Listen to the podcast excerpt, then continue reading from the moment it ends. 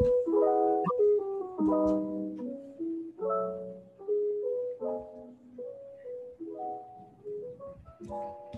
Welcome to the first episode of Swiping Up with Angel. Here, we swipe left on red flags, negativity, and swipe right on the things that will help us grow. So, for today's episode, we will be talking about individual growth and how we outgrew high school, namely our katangahan in love life, family problems back then, and other stuff that encourage us to grow. Kasi naman, di ba, these are our stepping stones to grow as individuals. Ayun. So, now let me introduce my first guest on this podcast. Walang iba kundi ang aking matalik at katiwa-tiwala at ang aking tinutuwing na high school best friend. Walang iba kundi si Jonard. Yay! Hi guys. Uh, magandang gabi. At sana naman, ito, ito na, okay na.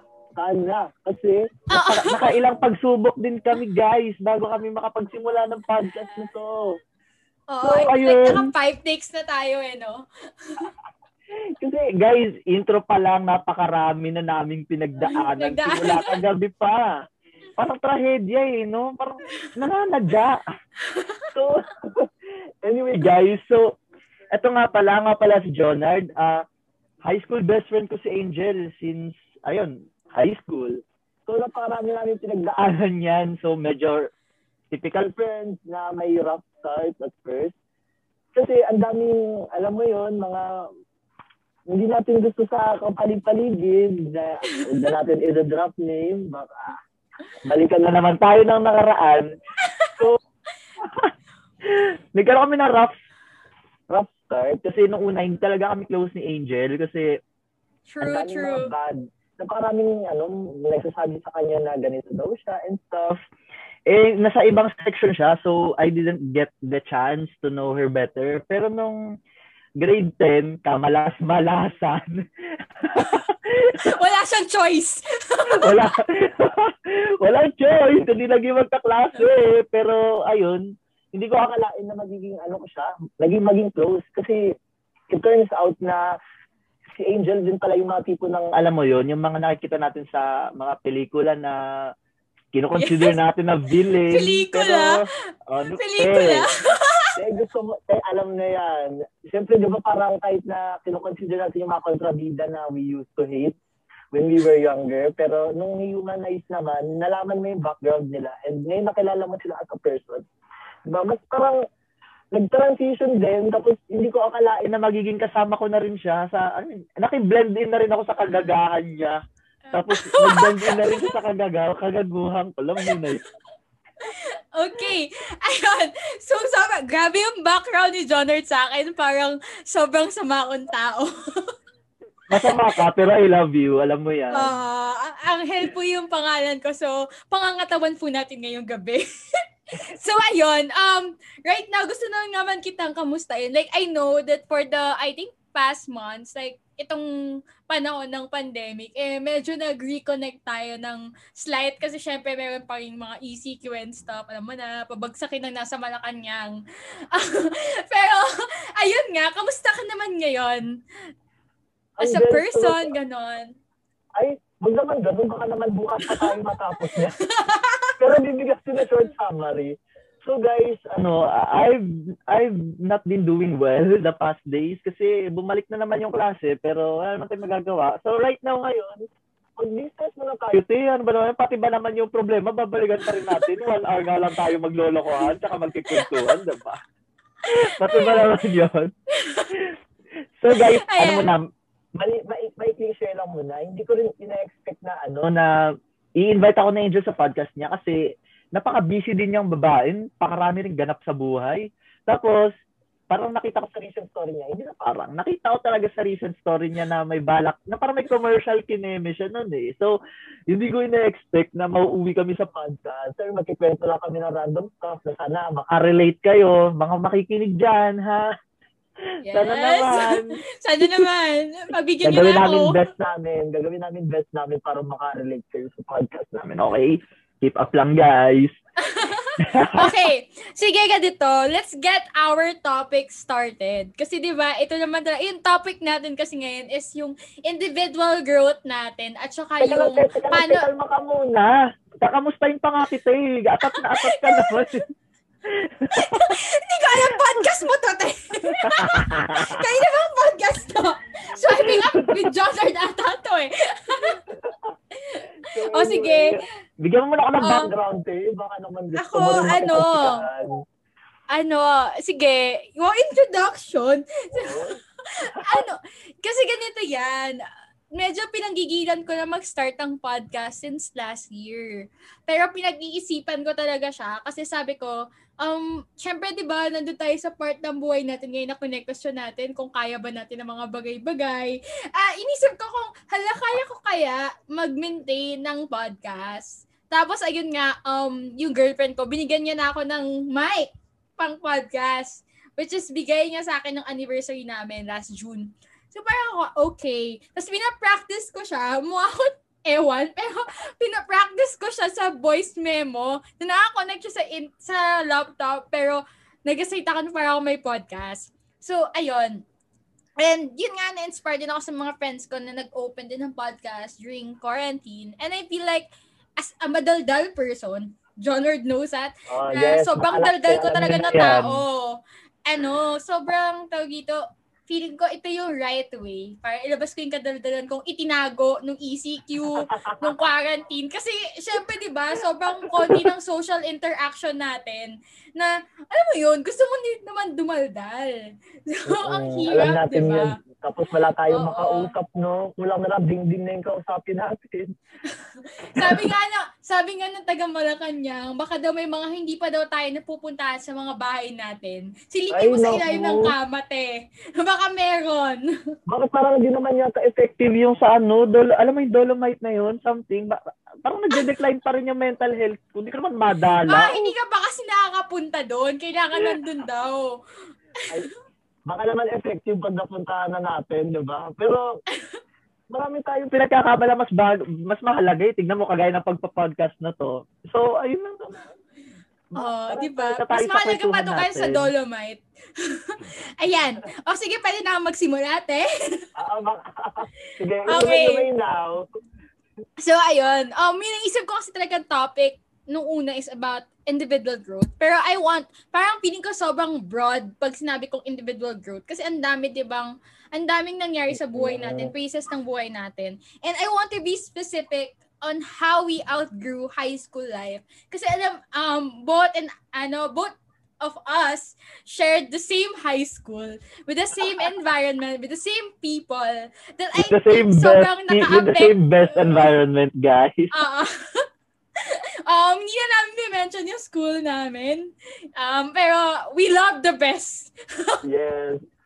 We Sabi ng, the the, the, ang ano niya, tagline niya ay the school we love the best.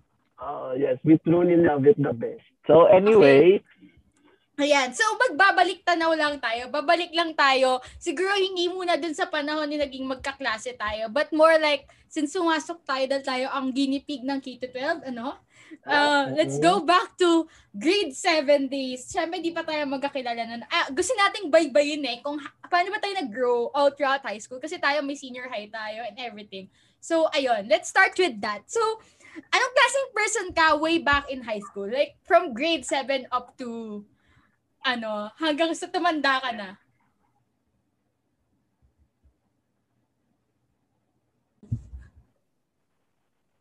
So, ano nga ba ako? So, ano nga ba ako in, in way back grade 7? So, totoo, sobrang saya ko nun eh. Kasi para feeling ko nagbibinata na ako. Kutsa lang yan. Akalain nyo yun. Sobrang excited ko talaga nun guys. Kasi para sabi ko, oh, ano na ako, hindi na ako yung bagong person na ako, I'm a grown person. Sabi ko talaga, akat na akat lumaki eh, no? Pero, sobrang excited talaga ako noon kasi sabi ko, ma- may mamimit na naman ako mga bagong kaklase, ganyan.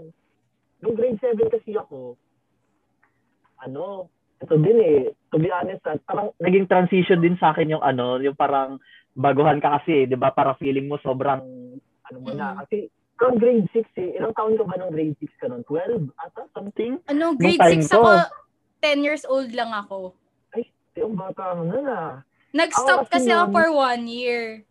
Dapat di So- ako kasama sa K-12. So, ano pa ako noon, like, bata pa ako transitioning to teenage years. Tapos, sobrang weird lang. Kasi parang nung, nung high school ako, yung mga kaklase ko noon, yung mga, lalo na yung mga boys, yung mga typical boys na, uy, tuloy ka na ba? Tuloy ka na ba? Yung mga ganyang tanong and stuff. Tapos ako parang, ako naman, I can proudly say, oh, bakit? Ano pa lang ako? Elementary pa lang ako, tuloy na ako eh. Alam mo yan, alam niyo yan. Pinagdaanan niyo yan, boys. Kung nakikinig man kayo ngayon. So parang, sobrang jolly lang. Tapos parang sobrang iba yung feeling na parang yung mga kaklase mo noon, marunong na pumorma. Like, ang gaganda Ewan. na. Mm-mm, Baka judging pa yung mga forma nila ng mga time na yun. Pero maganda.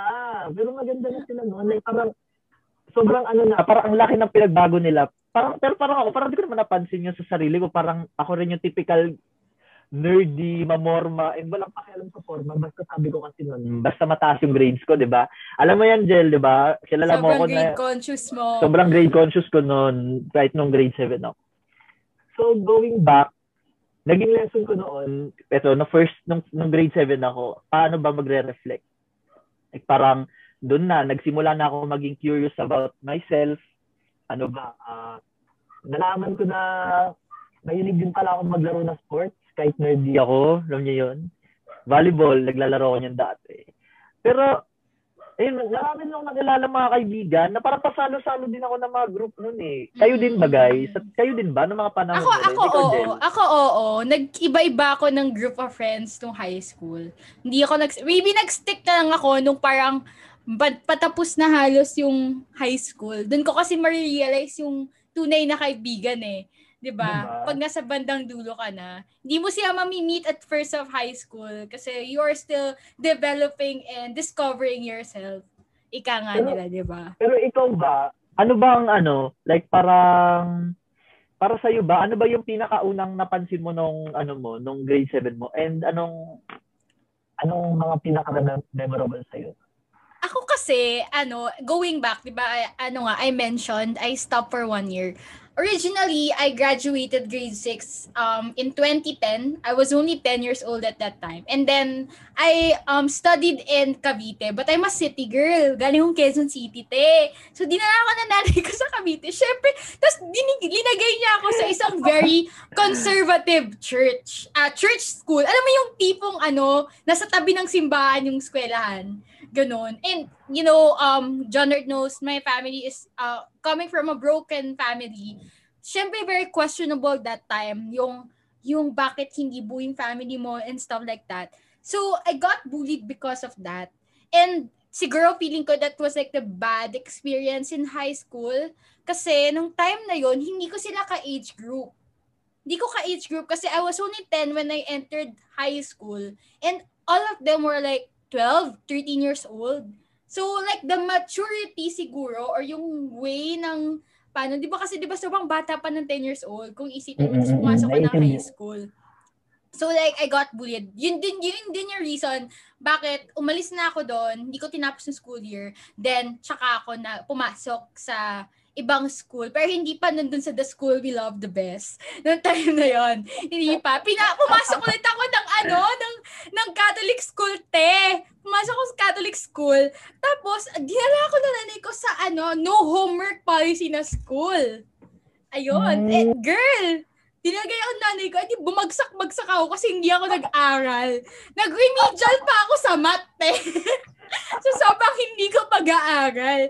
Kaya, ayun, linipat ako ng nanay ko sa the school love the best dahil may magbabantay sa atin, sa akin, na computer teacher ko. Binantayan niya lahat ng kalandian ko, lahat ng, ng kagagahan ko nung high school.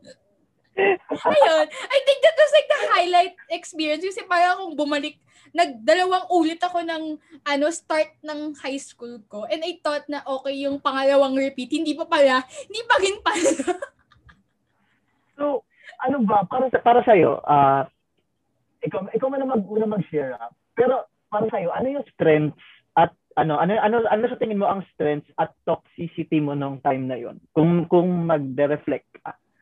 Siguro ano parang babalik tayo doon sa mga panahon sobrang immature pa talaga natin sobrang immature pa natin hindi pa tayo nakaka na, napupunta doon sa konsepto na anong importante sa hindi. Kasi Diyos ko, magka, magka-crush ka lang, may kay Dio, may crush lang sa crush mo, magagalit na tayo sa kaibigan natin, di ba? ganun, ganong, ganong ka petty yung mga utak natin at that time. So, feeling ko, yun naman yung na-outgrew ko from high school, di ba? So, ayun. So, ano, ang kwento ko naman kasi, ano ba naging strength ko noon? Kasi guys, ano kasi ako noon, bullied kasi ako noon when I was high school kasi maliit daw ako. Pero mat matabil ko. bago?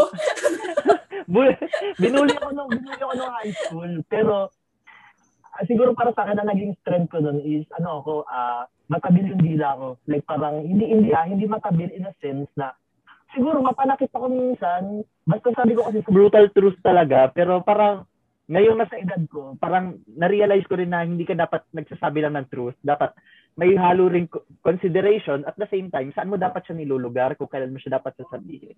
Siguro, ayun, naging strength ko rin siya tapos uh, parang ginamit ko yung pagiging ano ko sharp tongue ko kasi sobrang participative ako in class like lagi ako sinasabihan ng mga professors pero small but terrible ako kasi never ako nawala sa top 5 noon kasi sobra talagang ano ko sa class parang pati din pag-aaral in general pero at the same time nag-explore din ng mga ano kasi nung high school ako, doon lang ako natuto maggumala-gala eh. Like, sobrang saya ko nga eh, makabili lang ako ng McFloat sa halagang 25 pesos noon. Feeling ko ang mature ko na. 25 pa noon. Ngayon, di na 25. Oo, diba? Ayun. Yan. Ay nako, John. Sige, ganito. Sige, since pag-usapan natin yung strengths natin way back in high school and kung saan humugot yon yung strengths na yon sa tingin mo, ano yung yung mga personal setbacks mo in high school. So, na, nasabi mo na yung, ano nga, parang minamaliit ka because of your height, pero small but terrible ka. Pero, other than that, mapunta naman tayo sa usapang pag-ibig, pamilya, ganyan. Ano yung mga personal setbacks mo nung time na yon Kasi, alam niyo guys, if, if you're going back to the time talaga na kami ni John or Jay back in high school, we can assure you na tanga talaga kami sa pag-ibig. At Totoo. yung nakakapang sisi, pag tumanda ka na, you'll realize, what the, what the? Parang, bakit? bakit ako nagmakataka sa tao na to? So, ayun, gusto ko malaman. Ibigay mo, ilabas natin ang baho natin sa podcast na to. Pero wag na tayo mag-mention ng pangalan. okay, so guys, ano, uh, nung, nung grade 7 ako, ito yung ano ko, isa din sa personal setback ko noon. Kasi nga, di ba nga sinabi ko sa inyo na hindi talaga ako conscious sa formahan ko. So, tapos height conscious din ako. Siyempre, typical nung, ay, no, ano din, height conscious din yung mga kababaihan no, hanggang, hanggang sa ano naman, di ba? May standards naman din yung sa height, di ba?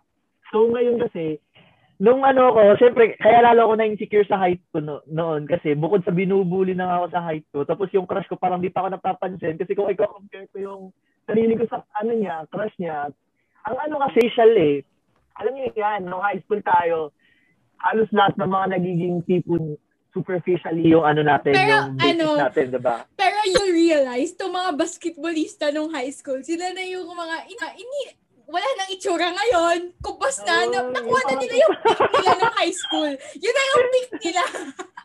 pero ayun nga guys, ano lang, siyempre, ayoko na lang sa i-drop name. Pero kasi, etong si Guy, parang hindi ka magkakagusto sa kanya. Kasi maski naman ako, pagka tinignan ko siya, parang hindi mo yan magiging gusto, di ba? Ang tanging may pagmamalaki ko lang siguro sabi ko sa sarili ko, bakit ganun ang tanging pagmamalaki ko lang naman siguro, hindi ako spoiled, mataas grades ko. Tapos, pinipresent ko pa yung school minsan sa mga competitions, ayun lang lang yung pinagmamalaki ko sa sarili ko para lang, para lang makompensate yung insecurity karas na karas mo, diba? so, okay lang, diba? mataas naman, okay lang, right, di mo, crush, mataas naman grades ko, at least bagsak ka. Oo, pero umiiyak ka pa rin, ha? habang, habang, habang kinakomfort mo yung sarili mo. Oh, so yun, so yun. Naging okay. ko din yun. Kasi parang sabi ko, parang, bakit parang ang hirap pala na conventionally attractive eh, no?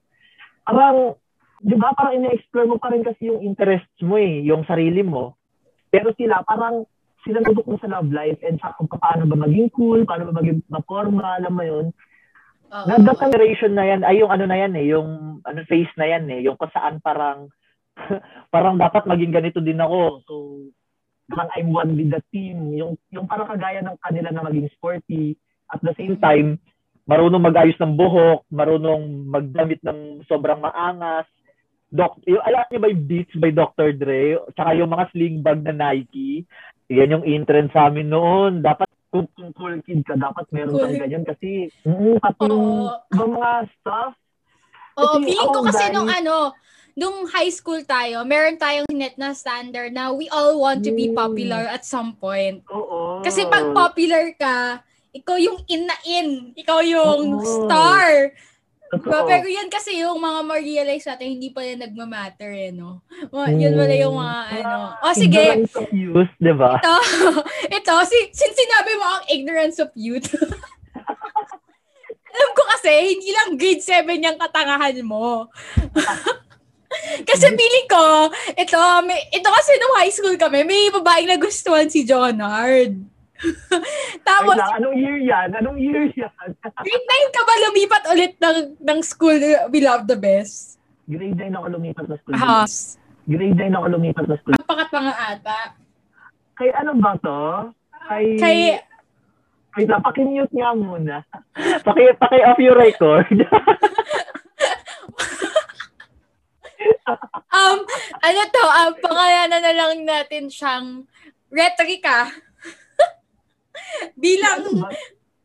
Bilang siya ang laging may-ari ng Retrika nung high school. Ay, okay, okay. Kilala ko na ko sino. Uh, anyway. Ano kasi 'di ba? Ito yung time na to, 'di ba? Nasabi mo naman insecurities ka way back in high school with your height. Kaso insecurities ka way back in high school with your height. Kaso itong girl tours, 'di ba? Meron Ah. kang basketballista, meron isa pa cool lang. You know, alam naman natin, I feel like ito talaga isa You know, alam naman natin, I feel like ito talaga, isa to sa mga highlight ng katangahan ni Jonard back then. Kasi ang tagal niyang dinala to. I think hanggang college ata, may sama pa rin siya ng loob. Pero sa, sa tingin ko ngayon, parang hindi naman na siya nag, super nagmamatter sa akin. Kasi parang kung kapag ka nakakausap ko si girl, sobrang cool and casual na namin.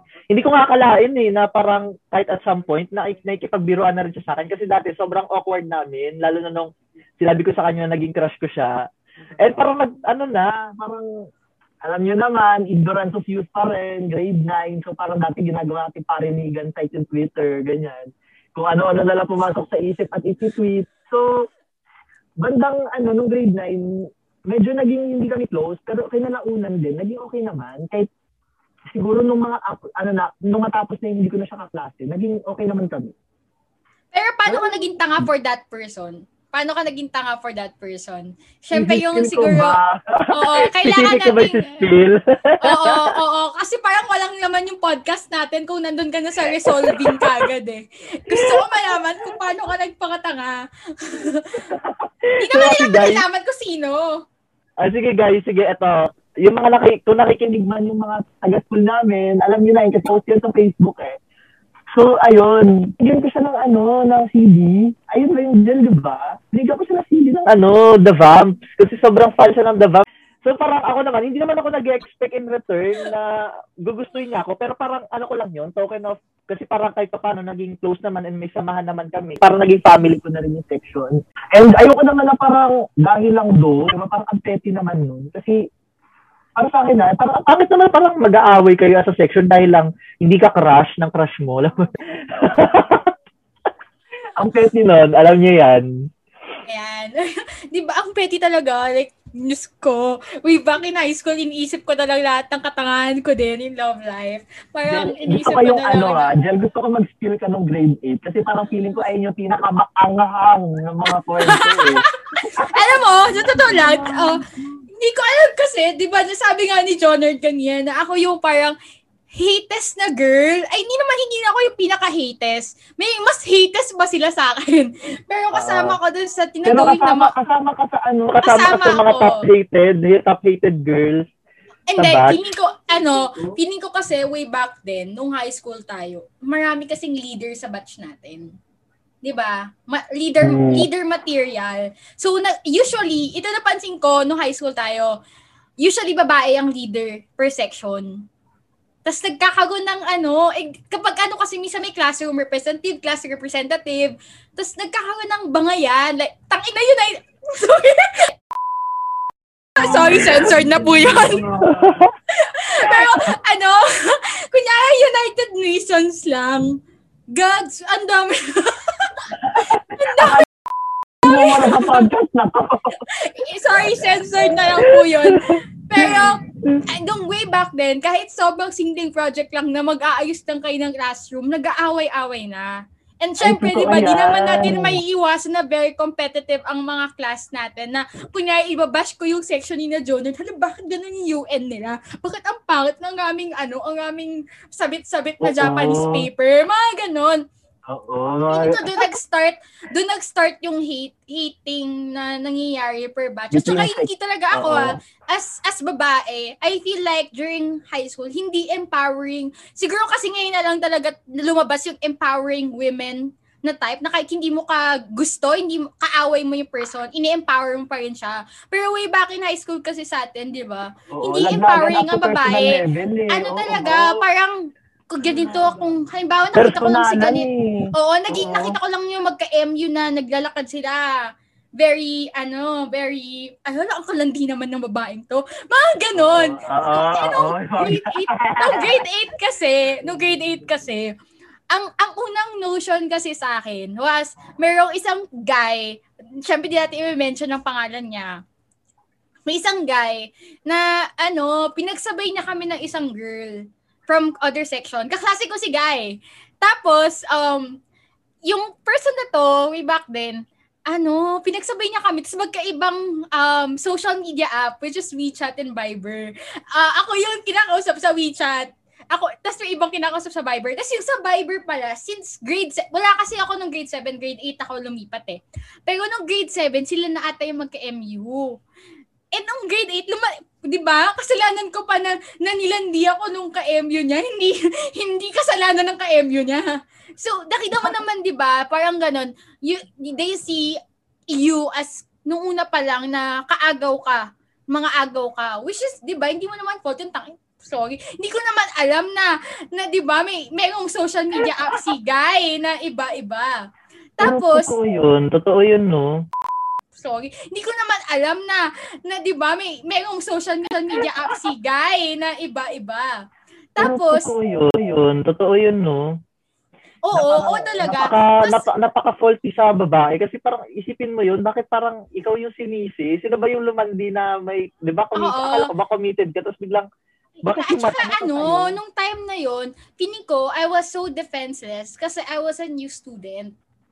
So, 'di ba? Sino sino naman ang kakampiyan ng lahat, 'di ba? Syempre yung old student. So I feel like na kumbaga ano ako, na corner ako na wala na akong say para ipagtanggol ng sarili ko. And another thing, piling ko na highlight nung, nung high school level na gano'n, na sobrang petty din is, I don't know with you guys back then. Siyempre, hindi ko naman dyan na-generalize. Pero usually, yung mga lalaki talaga sa amin na basketballista nung high school, eh, pag nagbigay ng motibo ang babae sa kanila, that was like a positive sign for them already. They will take it as a yes.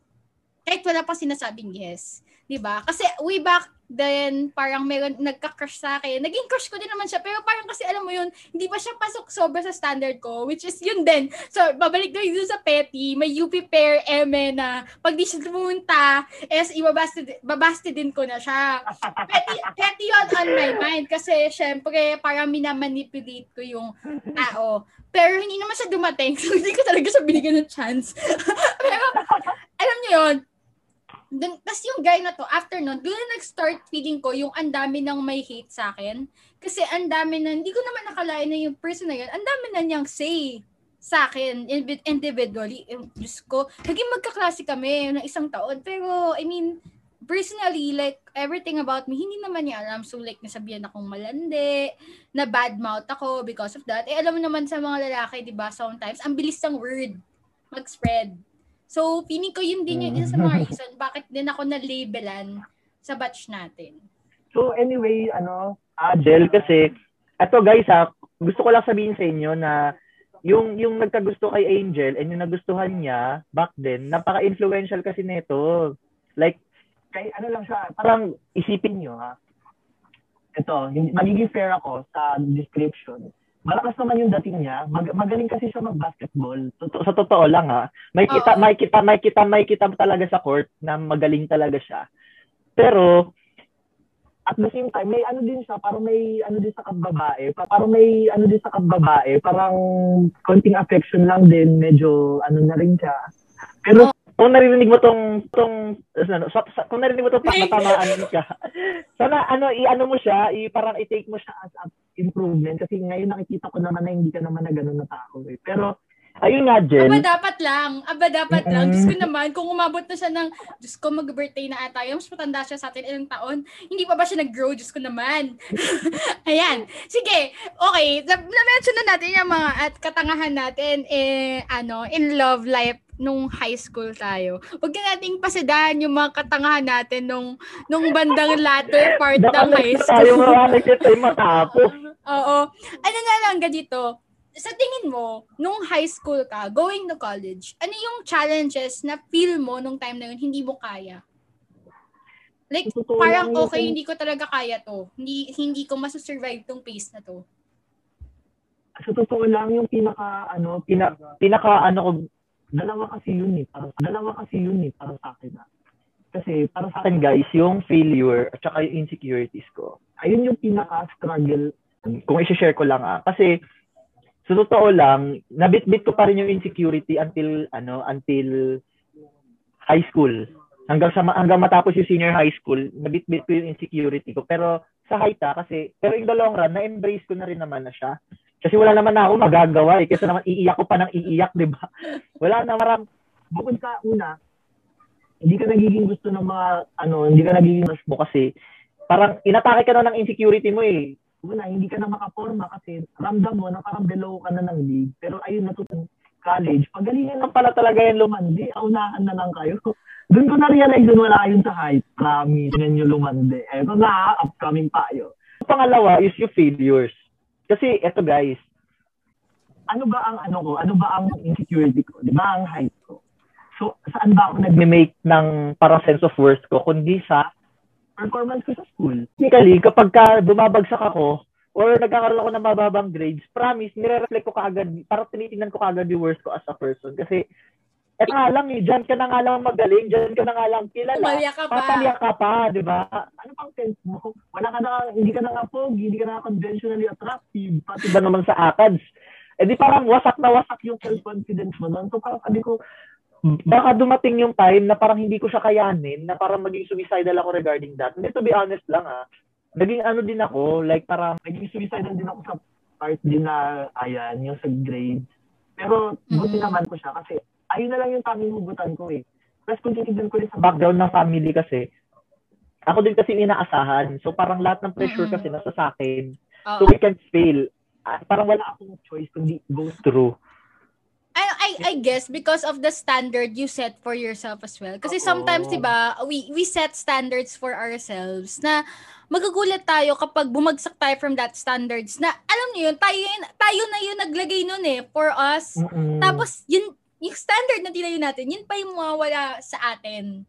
Yun pa yung hindi natin ma-achieve in life. Ganon.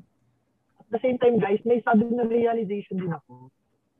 Note nyo to kung nakikinig man kayo, pagka okay lang maging grade conscious, okay, diyan nagsisimula yung pagiging ano mo, diyan nagsisimula pagiging goal-oriented mo sa person kasi may goal kang ina-achieve eh.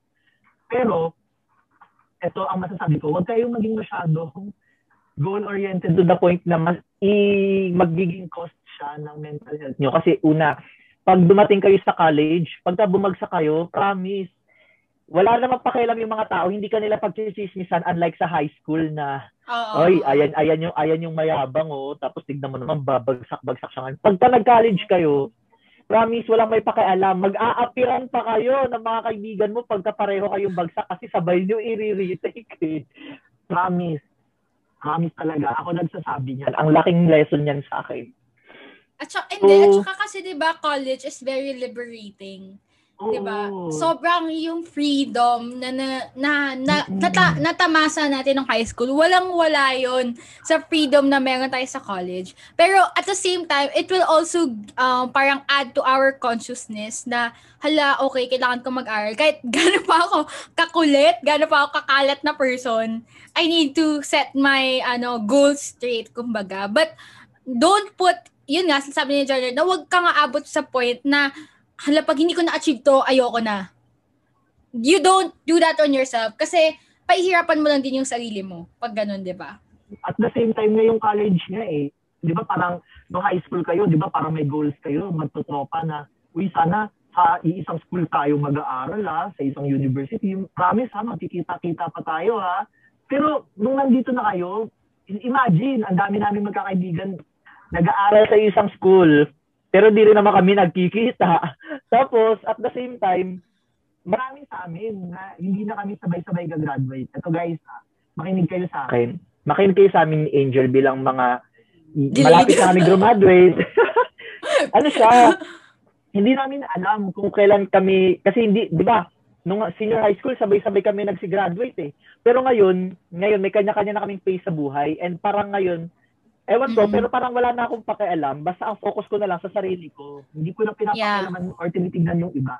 Sana mag-take hint din to sa mga taong conscious na babagsak sila na parang ano na lang sasabihin ng tao. Kasi Oo. wala talaga silang pakialam, promise. Ang, At saka hindi, yung oh, ano kasi, nung, syempre, di ba, sometimes hindi natin maiwasan yung comparison natin with other people. Hmm. Like, um, for example, I'm going, kunyari si John Art hindi din siya delayed. I'm going to compare, kunyari si, oh, tapos parang saan kami gumanit ng, ano, high school sabay. Tapos, bakit yung gagraduate siya ng 2022, tapos ako 2023 pa ako gagraduate. Something like that. Always keep in your mind that college is never a race. Life is never a race. Especially if you have something going on in your life. Yun nga actually, there are challenges for you to ano eh, bukod pa, di ba syempre hindi naman natin pwedeng sabihin na ang problema lang natin is yung academics natin. Mm-mm, hindi lang yun. Marami relationship problems, friend problems, family problems, financial problems that will go through. And hindi lahat ng ibang tao kasi privilege. Sometimes kasi oh, di ba mapapasabi ka na, na hala bakit ang privilege ng person na to to finish on time. Pero kasi I think that's like ano much achieving ako right now, ah, naisip ko parang much achieving siya on my part that I finished late. Kasi even though I'm late, hindi ako na, kumbaga, na demotivate na hala ayoko na kasi delayed na ako. Marang ganun, di ba? Kasi sometimes it will pull you eh. It will pull you. Pero, I, um, ayan guys, medyo background lang kasi my mom got sick while I was in college and she also passed away during college time. So I was in the middle of my second year, going third year when my mom passed away. And it's kind of hard that time. So I realized lang na even though I will graduate late, I realized that not everyone in college had their life the same with me. So, mm. 'di ba? That's like the challenge for ano, 'di ba? Parang okay, sige, Angel, huwag kang ma-discourage. Just do what you can. It doesn't matter kung hindi maganda yung grades mo ngayon, at least alam mo na na-survive mo yung mga mm, yung, yung college mahalaga. life mo. Ah, yun yung mahalaga talaga. Oo. Kasi guys, pagka pagkapasok guys, pagka pagkapasok mo talaga ng college, diyan na pumapasok yung ano eh, yung parang adult fun and pero kapag adult freedom to be exact. Kasi free same time with responsibilities. Kasi kapag ka pagkapasok mo talaga ng college, um, hindi ka na lang yung tipong lilibot na lang yung typical problems mo sa love life at saka sa mm-hmm, ano mm-hmm. sa school. Kasi papasok na rin yung ibang problems eh, kagaya nung kay Angel, kumanaw si Tita nung mga times na ganun, which is, syempre, uunahin mo yun, di ba? Uunahin mo yung family mo over over other matter, di ba? Kaya parang, pagkadating talaga sa college, guys, may may ano na may adulting problems na. Binibigyan ko na kayo ng ano, may adulting problems na talaga. At the same time, aalamin malalaman mo eh kung ano yung mga priorities mo dapat. Kung ano dapat mm. ka. Dapat talaga maging malakas ka. Promise. But I think that is something that you also ano wanna go ano parang makes you wanna go back to high school. Oo, Sometimes, 'di ba? There are you love you you have a love-hate relationship with college. Na parang gusto ko na lang bumalik ng high school kasi pe, hindi naman ano kahit sabihin petty-petty lang doon, pero feeling ko mas ma- magsusurvive ako compared sa college. Pero hindi naman kasi tayo, ano eh, pa- pabaliktad ang buhay. So we need to go on with our lives and get whatever profession we want to be. Sige, we, we go to the next portion. Kasi ito, medyo hindi na kami feeling ko nakapag-catch up ni Jonard at this part of time of our lives. Kasi we're both um in fourth year college now. Tama, di ba? We're both in fourth year college. So, hindi na namin alam yung college drama. College drama naman tayo. Kasi we already stated our, ano natin eh, high school dramas natin kanina. Katangahan naman in, kasi right now, di ba, college drama natin, na napagdaanan natin, first year siguro, hanggang sa humantong tayo sa panahon ngayon. Tapos, after noon, pag-usapan natin yung parang future plans natin, parang fourth year to real world, real quick, ganon. Okay, okay, okay. Sige. So, so sa mga na, kung sa mga nakakilala sa akin kasi dati, ano ako, ah, sobrang hilig, mahilig talaga ako sa science, okay? Ba, kailangan talaga, hindi maalis yung science sa field of pinag-aaralan ko kasi mahilig talaga mag-aaral ng science. So, first, bago ako makapasok ng first year, dami ko pinasukan school. So, gladly naman, na-qualify naman ako sa lahat. Sa Jen, nasabi sa'yo, pero na-qualify ako sa UPD. Nagpa-consider ako, pero hindi ko siya, ko siya gusto kung ano yung binigay na program sa akin. Oh my God! Nagpa-recon din ako, men! Nagpa-recon din ako! Tapos nakapasa din ako ng LB. Pero kasi nung time na yon na, ano na, nag, nagkasakit na si mama. So, ang hirap, di ba, lumipat ng LB. Tapos, ano, tapos ayoko din sa UST noon. Kasi nga, di ba, medyo may love-hate, may hate relationship ako nung senior high natin. So, sabi ko, hala, parang, parang Jasmine Sport, Sport to lang yung UST. Kasi ang dami yung taga sa UST, di ba? Parang okay, Oo. parang feeling ko hindi pa rin siya magiging healthy environment with me. Ano So, ay, sorry, te. Oh my God. I, alam po yan, censored mo, censored. Pero, ayun. yun nga, ah, parang feeling ko, part 2 siya ng high school na feeling ko makaka-apekto pa rin sa mental health ko. And luckily, I found a school that is very inclusive and ano very helpful when it comes to ano mental health. Like meron talaga kaming ano girl, meron kaming ano wellness center for mental health problems sa school ganon. Yes, salute tayo diyan mga ka-blazers. Ayun. anyway, guys, ano kasi, ayun, so, ang dami, dami kong pinasukan na. So, parang nakap nakapasa naman ako sa lahat ng ano yun. Pero sabi ko sa sarili ko, dapat magiging chemist ako, magiging chemical scientist ako. So, parang sabi ko, magte-take ako ng BS Chemistry, BS Chemical Engineering. Nothing more, nothing less.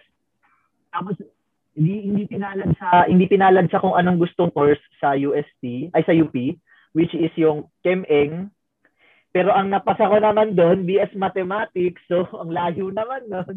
So, hindi ko Medyo siya malapit-lapit ka sa course ng nanay ko pa nagkataon. Kasi si mama BS Stat. Pero, ewan ko kung bakit hindi ko rin tinig. Pero at the same time, parang may what ifs ako. Pero, wag na lang natin muna yun isip. Malayo na yun.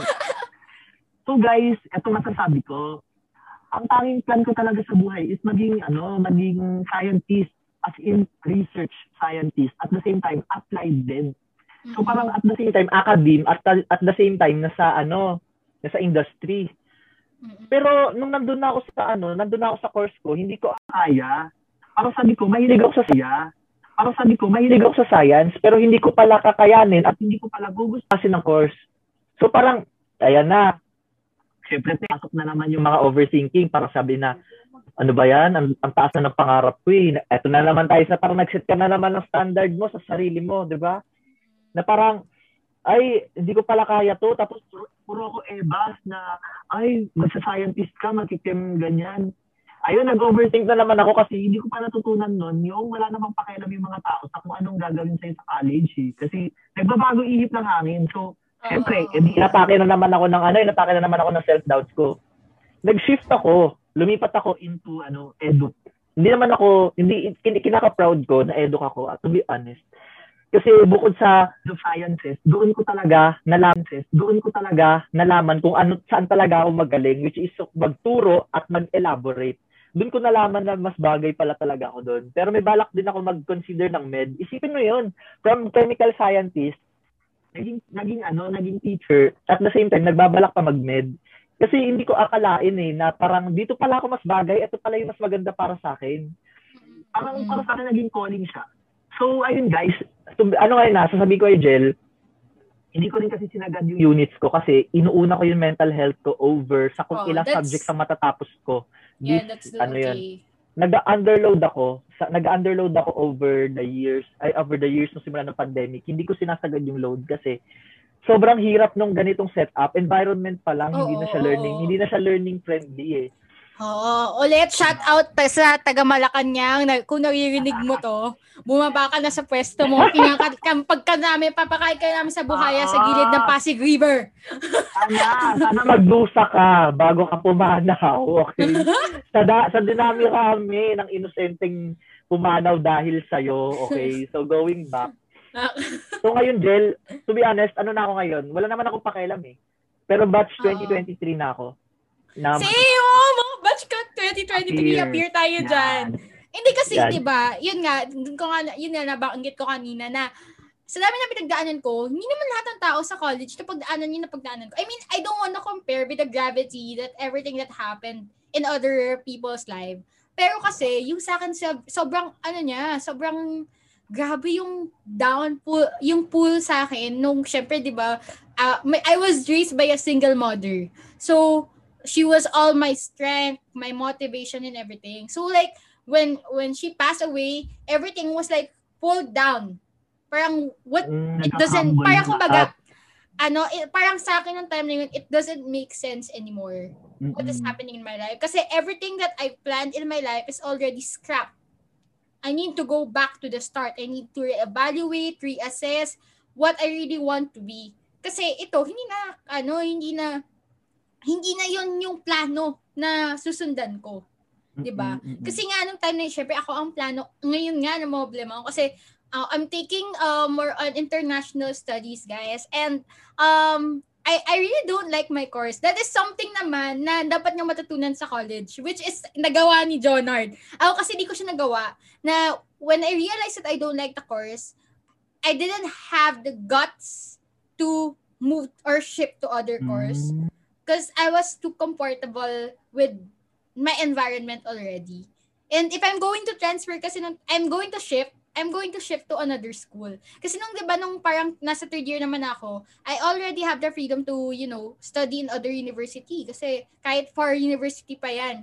Pero I didn't have the guts to do it for because of familiarity. Syempre 'di ba, ang hirap din minsan Mm, umalis sa ka pa eh. na-establish mong friendship, na-establish mong family sa college. Ibang-iba kasi talaga yung camaraderie at pagmamahal sa college na minsan kahit hindi mo gusto yung course mo, okay lang basta kasama ko sila. Ganon. Totoo. Pero yun nga, mali ko yun. Mali ko yun. Ngay- lalo na ngayon, I'm in fourth year college and I'm just, I'm going to graduate in 2023. Mali ko yun. So guys, take note of that, that you shouldn't do it because you're just comfortable. 'Di ba? Go out, uh, go out of your comfort zone. Kasi hindi yan makakatulong sa pagkatao nyo. Totoo yun, totoo yun. Ayun. So, Sige, isa pa- mag, ah, may tanong ka pa ba sa akin, Jel? Baka may gusto ka pa idungtong or what? Ano, hindi. Ito naman, kasi di ba, nabanggit na natin nag-graduate tayo ng 2023. Di ba? Yes. Sige, Mhm. since nandito tayo kasi sa panahon ng college life natin, na medyo iniisip na natin yung career natin going forward. Uh, like, dito ka na kasi di ba dati hindi pa naging make sense pag tinanong ka ng isang tao, 10 years from now, where do you see yourself? Di ba dati parang, ah, gusto ko lang maging mayamang tita na kumakain sa Mary Grace. Mga ganon, mga ano natin. Pero right now, fourth year to real world real quick, what do you think are the struggles or like any problems that may occur when going to real life, like real world?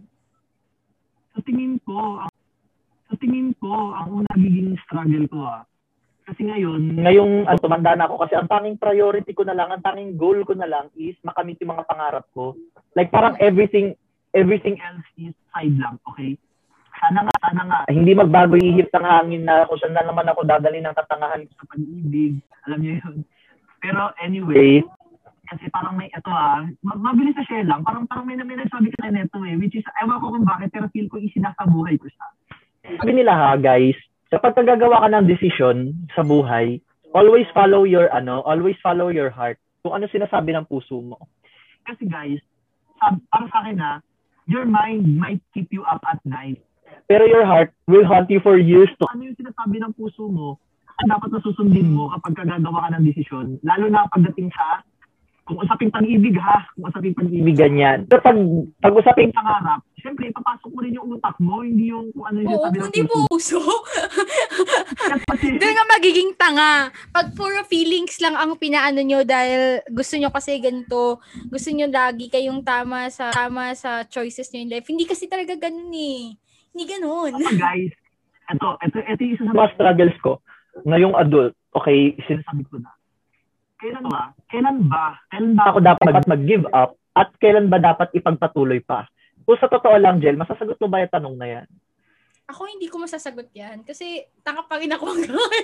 Hindi, It's hindi, good. hindi, lang, hindi, lang, hindi lang sa usaping pag-ibig. Like, kunwari, sa usaping, ano, ah, kunwari, investment, kunwari, sa business, or kunwari, sa course, ganyan. Kailan ba natin masasabi kung hihinto na ba tayo or ipagpapatuloy pa rin natin? Ang hirap magsagutin yan. Ang hirap kasi sometimes, 'di ba? May mga tao na they're going into circles but at the end, kunyari six try, dun lang nila kasi 'di ba? Ganito kasi yan eh. When you want to achieve something, like gigil na gigil ka talaga yun yung gusto mong ma-achieve. Gagawin mo siya ng paraan eh. 'Di ba? Mm. Even though how many times you try, but if you're just doing it for the sake that you want other people to validate you, I don't think that's worth it. Like just Mm-mm. give it up. Hindi siya worth it ipagpatuloy. In, Papalakpakan in pa general nila to ah, in, in general to, mapa-love life, um, career, or ano pang eme nyo sa buhay. When something is not working just because of other people, like you just want external validation, it's not, it's not okay. You're, just give it up. Kasi hindi na, ano eh, hindi makakatulong yun sa'yo. At the end, hindi naman sila ang magkisisi para sa mga kamalian mo ikaw naman, sa'yo naman magre-reflect yun, sa'yo magba-bounce back yun, sa'yo sasampal ang karma. Pero may ano, Jel eh. Pero para medyo, ano ha, para sa akin, kung iisipin mo, may, kunwari, kagaya ko ha, kagaya ko, yung problem ko kasi nung back way when I was in when I was a BS chemistry student, parang iniisip ko noon eh. May nakita akong post sa Facebook na medyo nasapul ako, pero totoo 'yun. Yung parang kapag ka inaatake ka ng self-doubts mo, like ano, uh, for example, I may be tough enough to know what I want to do, pero baka mamaya hindi ako matapang or malakas para ma-achieve, ma-achieve 'yun. Yung parang Oo, malakas ka kasi alam mo kung ano yung gusto mong gawin, kung ano yung dapat mong gawin. Pero, kaya mo ba siya sa tingin mo? Di ba? Parang, hindi ko lang alam kung kaya ba siya. Kasi parang, hindi naman sa near idealistic, pero parang sa tingin mo kasi, dapat alam mo rin kasi kung ano yung limitations mo eh. Hindi yung, ano ka lang, larga ka lang ng lahat, at mamaya mabunggo ka pala sa pader, di ba? Medyo ano rin yun eh, medyo, ayun din, nagigis, nagigis struggle, nagigis struggle ko rin siya. ngayon. Feeling ko kasi, ano, when, when you're coming into that like dead end zone nga, di ba? Ika nga nila, parang dead end na lahat ng options mo. I think you should also go back and look at other options. Don't just stick with it. Kasi ako, for example, sige, balik tayo kunyari ng pre-college. Di ba, hindi naman tayo nag-apply lang, well, may iba kasi nag-apply lang sa, sa isang university. Pero, accepted natin there there could be something wrong na mangyayari dito sa university na to na baka hindi ko siya mapasa. So, kunyari ako noon, I was not confident to pass UP um and stuff. So, I I tried to other universities, 'di ba? Kasi hindi naman kasi lahat maayon sa gusto nating plano. Hindi naman siya dahil ito yung gusto natin, yun yung masusunod. So, kung nahihirapan ka na, edi tumingin ka pa ng ibang option para hindi man padali, padaliin yung buhay mo. Pero other, kumbaga, hindi naman tayo parehas, pare-parehas ng daan na tinatahak eh. 'Di ba? Hindi porket si ganito, ganito ang tinahak niyang paraan para makapunta dun sa kanyang pangarap. Eh yun na rin yung same na pangarap na tatahakin mo. Ganun na rin yung way. Kasi iba-iba nga tayong ta iba tayo, iba-iba tayong personality, iba-iba tayo ng charisma, iba-iba tayo ng Oo. mga tao sa e- environment, 'di ba? may na-realize na ako bigla ngayon sa usapan natin eh. Para sa akin na, kung na, nag, bigla lang ako napaka-critical think ngayon. Like at the moment na, like at this moment. Moment na, like at this moment. Parang naisip ko na, ganito lang yan. Dalam, gusto, di ba, ayun nga, alam mo kung ano yung gusto mo, pero hindi mo kung kaya mo ba malampasan yung gusto mong yon Di ba? Mm-mm. Ngayon ko lang na siya na-realize. Like, exactly na yun. Kasi ganito lang yan, guys. Kung, kung gustong gusto mo talaga yung isang bagay eh, like, alam mo sa sarili mo na absolute, absolute mo siyang gusto. i-go mo yan, ipapursue mo yan, kahit gaano pa kahirap yan, kahit napitpitit mo pa yung daliri mo, kahit umiyak ka pa ng dugo, magpawis ka ng dugo, i-go mo yan eh. Hindi, no exaggeration. Oo. Ano, oo. totoo yun. Kasi kung gustong gusto mo, i-go mo yan, kahit na gaano kahirap. Siguro, kaya mo yan tinanong sa sarili mo, kasi alam mo sa sarili mo na ganon ka gusto na isasag, isasagad mo talaga ang dulo. Aminado ako dyan. Aminado ako dyan ha. Kasi, nung sa BS Chemistry days ko, sa totoo lang, kaya ako nag-chemistry kasi gusto ko lang naman talaga siya. Pero hindi ko siya gustong gusto na, wow, na parang pipitin ko yung kada daliri ko para matapos siya. Para lang doon sa course. Ganun. Oo, para lang doon sa course. Which is, ang ngayon, na-realize ko na, oo nga, no? Oo nga, tamang reflection lang, like at this very moment. Hindi ko talaga, na, na doon ko na-realize na hindi ko pala, ah, gusto talaga. Kasi parang sabi ko, ito yung mahirap guys eh, kasi personally ah, isa rin kasi akong jack of all trades kind of person na, alam mo yun, Yan. Alam- mga alam mo jack of lahat- all trades, pero master of none.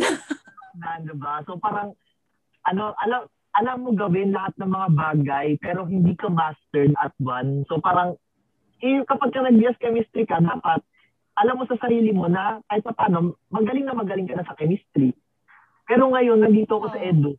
Parang para sa akin na, naging jack of all trades din. Kasi parang kung, titi, kung bilang science major ako, lahat ng mga pinag-aaralan kong science courses kasi nasa ano, ma- malawak, maraming science courses iba't iba, varying from bio, physics, genetics, ganyan, and chemistry. Lahat yan pinag-aaralan ko, pero nasa surface lang ako. At the same time, ang pinaka-focus ko talaga is kung paano ko siya ituturo sa students ko na ma-appreciate niya. Which is, ngayon nasa sa akin, nasa right path ako. At nararamdaman ko yun, absolutely. Unlike nung nasa BS Chemistry talaga ako, putya, puro tayo doubts, te. Halate, ano na to? Oh. Ano tong pinasok ko, te? Okay. Ayun, sige, ma- masyadong mahaba yung, pini ko ang dami nating na, nakuha na cover. Pero sige, dun ako dun sa pinaka-last na question ko sa'yo for tonight. So, with all the lessons that you have learned all throughout from high school to college, and now we're almost ending our um college journey, uh, ano sa tingin mo yung pwede nating i-impart pa sa listeners? Ay, ang masasabi ko lang palagi ah, huwag kayong mabok ng, ano, huwag kayong matakot magsubok ng bago. Huwag na, huwag kayong mag, kasi pagsisisihan nyo talaga. Like ako, una, matatakot lang talaga tayo kasi susubukan ng bago eh. Nakakatakot talaga magsubok ng bago, sa totoo lang. Kasi parang, bago, panibagong adjustments, panibagong mga stuff na parang hindi ka familiar. Kakapain mo pa lahat yun. Kailangan mo pa ng familiarity. Mm-mm-mm. Pero always take always take always take new opportunities as learning opportunities. Yun lang yung masasabi ko kasi ngayon na kahit na kahit pa- paano masasabi ko hindi naman ako regretful sa college life ko. Pero hindi ko lang na-maximize kasi nga quarantine, hindi ko na-maximize yung saya ng college. Pero ang masasabi ko, ang dami kong opportunities na na-miss na sa tingin ko dapat kung umuo ako or ginaw ko yun, baka I'm doing the most not regretful life at all. Yun yung masasabi ko. Ikaw ba, Jel? Sa tingin ko may kwento ka din sa ganyan. Ako ganito, kung si Jonard naman, he thinks that he missed the opportunities. Ako naman siguro na sobrahan ako na ang dami kong tinake na opportunities. Like, kasi nga ako, way back in high school, alam ko na talaga na leader-lideran nga ako, way bibo-bibo nga akong bata eh. Kaya nga maming ayaw sa akin, di ba? Pero kasi, ayun nga, parang way back in high school, I was part already of a national organization. Tapos, syempre, you set standards for yourself in high, college na, oh shit, magiging, ano ako, um, BS org. Ganun. Pero, ito lang yung lesson siguro na learn. Hindi porket may opportunity, gagrab mo siya kagad. Bakit naman? Um, you need to, kasi ako, halimbawa, for example, ang dami kong pinasukan, te. Sabi ko, hala, sige, mag-national org ako. Tapos sasali ako sa ganito. Kasi, ganito, pag kuha ka ng ng opportunity, mauubos ka. Wala ka ng pahinga sa sarili mo na makaka-apekto din sa mental health mo. So, you need to Mm. reassess yourself. Sige, gusto mong kunin lahat. Kunin mo ang lahat. Pero at the end of the day, always think of your self-capacity. Kaya mo ba to? Oo. Kasi kung hin- kung kuha ka na ng kuha, ikaw naman na mababurn out eh. And that's aside from, if meron ka pang standard nga sa grades mo, na grade conscious ka, eh, di ba, hindi mo ma-achieve yun with all the opportunities that you, ano, snatch, di ba, all the way. Mali din yun. Pero like, kunyar, ako, feeling ko, kung may opportunity na talagang once in a lifetime, get it. Pero kung sa tingin mo, ito kaya mo pang i-achieve further pagdating ng panahon, edi sa panahon mo na lang yun. Kasi right timing din minsan eh. Mm. Tsaka pag first year high school, alam ko, ay first year college, sobrang excited mo. Sobrang excited mo, di ba? Gusto mo lahat ng opportunities na pwede kong kunin, kukunin ko. Mali kasi talaga yun. Ang haba pa ng, ang haba pa ng college life. I mean, four years lang yun technically, pero sabi ni Joner, parang lagpas four years. Yun. Pero, ano, alam mo yun, Madami pa eh. Marami ka pang ano. Kasi, ayun nga, nasanay ako na puro org-org. So, parang nung time na yon na Mm. masyado ako nag-org, nawalan ako ng time para mag-establish masyado sa barkada ko. So, Ganon. anong magiging moral lesson yan? Eh, nag-conflict tayo.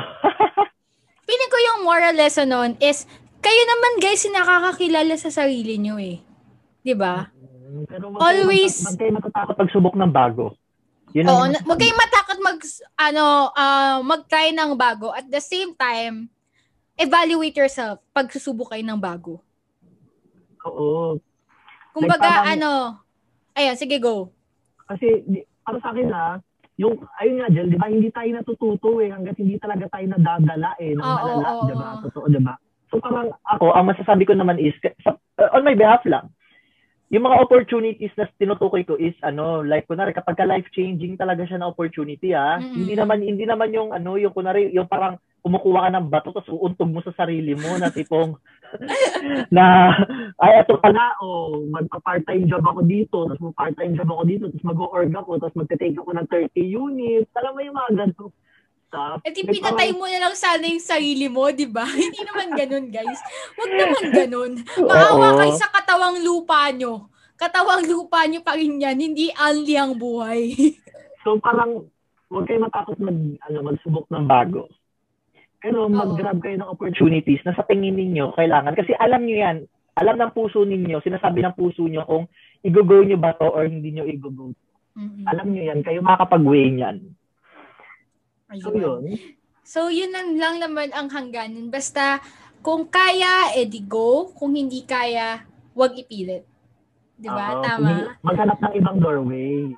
Ayan. Sige, I think it's like that sums up everything that we have talked from from from para sinummarize natin nakalagpas din na tayo dun sa oras na target natin. Pero I think we really have a very fruitful discussion. Bo discussion. Oo, Klase di ba, pe. Tara? Ay, Ano, um, like ano, uh, fruitful life um chikahan, ganon. So, ayun lang naman. I think that's like one of the objectives of my podcast is to reveal what is really true to life experiences of different people. Embark new journeys, kumbaga nga. At saka, ano, para naging maging serve as lessons, not just for like younger than us, maybe some people medyo lost pa rin na mas matanda pa sa atin if they could listen to this, they realize na, ah, okay, this was my growth. And at the end of the day, ayun nga, that ang topic natin ay individual growth. Everything that happens in your life, kahit na sobrang cliche ng sinasabi na to, everything happens for a reason. And Oo. with everything that will happen in your life, it will always go back and always help your individual growth. Kapag nagkamali ka, matututo ka, pag naging tama ka, edi may individual growth ka pa rin. And all guys, ito na lang siguro sa mga tao na hanggang ngayon di pa rin nila na-outgrow yung high school ano nila, mindset nila. Oh my God, Oo, let wag that niyo dadalhin go. yan. Wag niyo dadalhin yan go. pagka-college. Oo, yeah, let that Hindi go. It won't help you. It won't help you. So I think that's all for this podcast tonight. Uh, well, if you're listening to uh, to this podcast um in the midnight, morning, afternoon, or evening. Um, hello, hello there. So again, this is the first episode of Swiping Off with Angel, where we swipe left on red flags, negativity, and swipe right on the things that will help us grow. So, abangan natin ang mga susunod pa nating mga episodes. And, you know, if you have any suggestion, uh, if you have suggestions, I will leave like a comment section in Spotify because there's a comment section in Spotify if you want any topics and if you want to uh, um have another episode with John or just you know, comment it down there. Or you can go to my um Instagram account or Twitter account and just tag me and share whatever. O kung magkakilala tayo, i-message mo na akong direkta, diretsaan na tayo dito, di ba? So, ayun, maraming salamat, Jonert, para sa gabing napaka, ano, din. napaka makahulugang conversation. Oo, kahit, na napaka, kahit napakarami natin pinagdaanan. Oo, oo, oo. So, ayun, bye guys! Bye-bye guys! Stay tuned!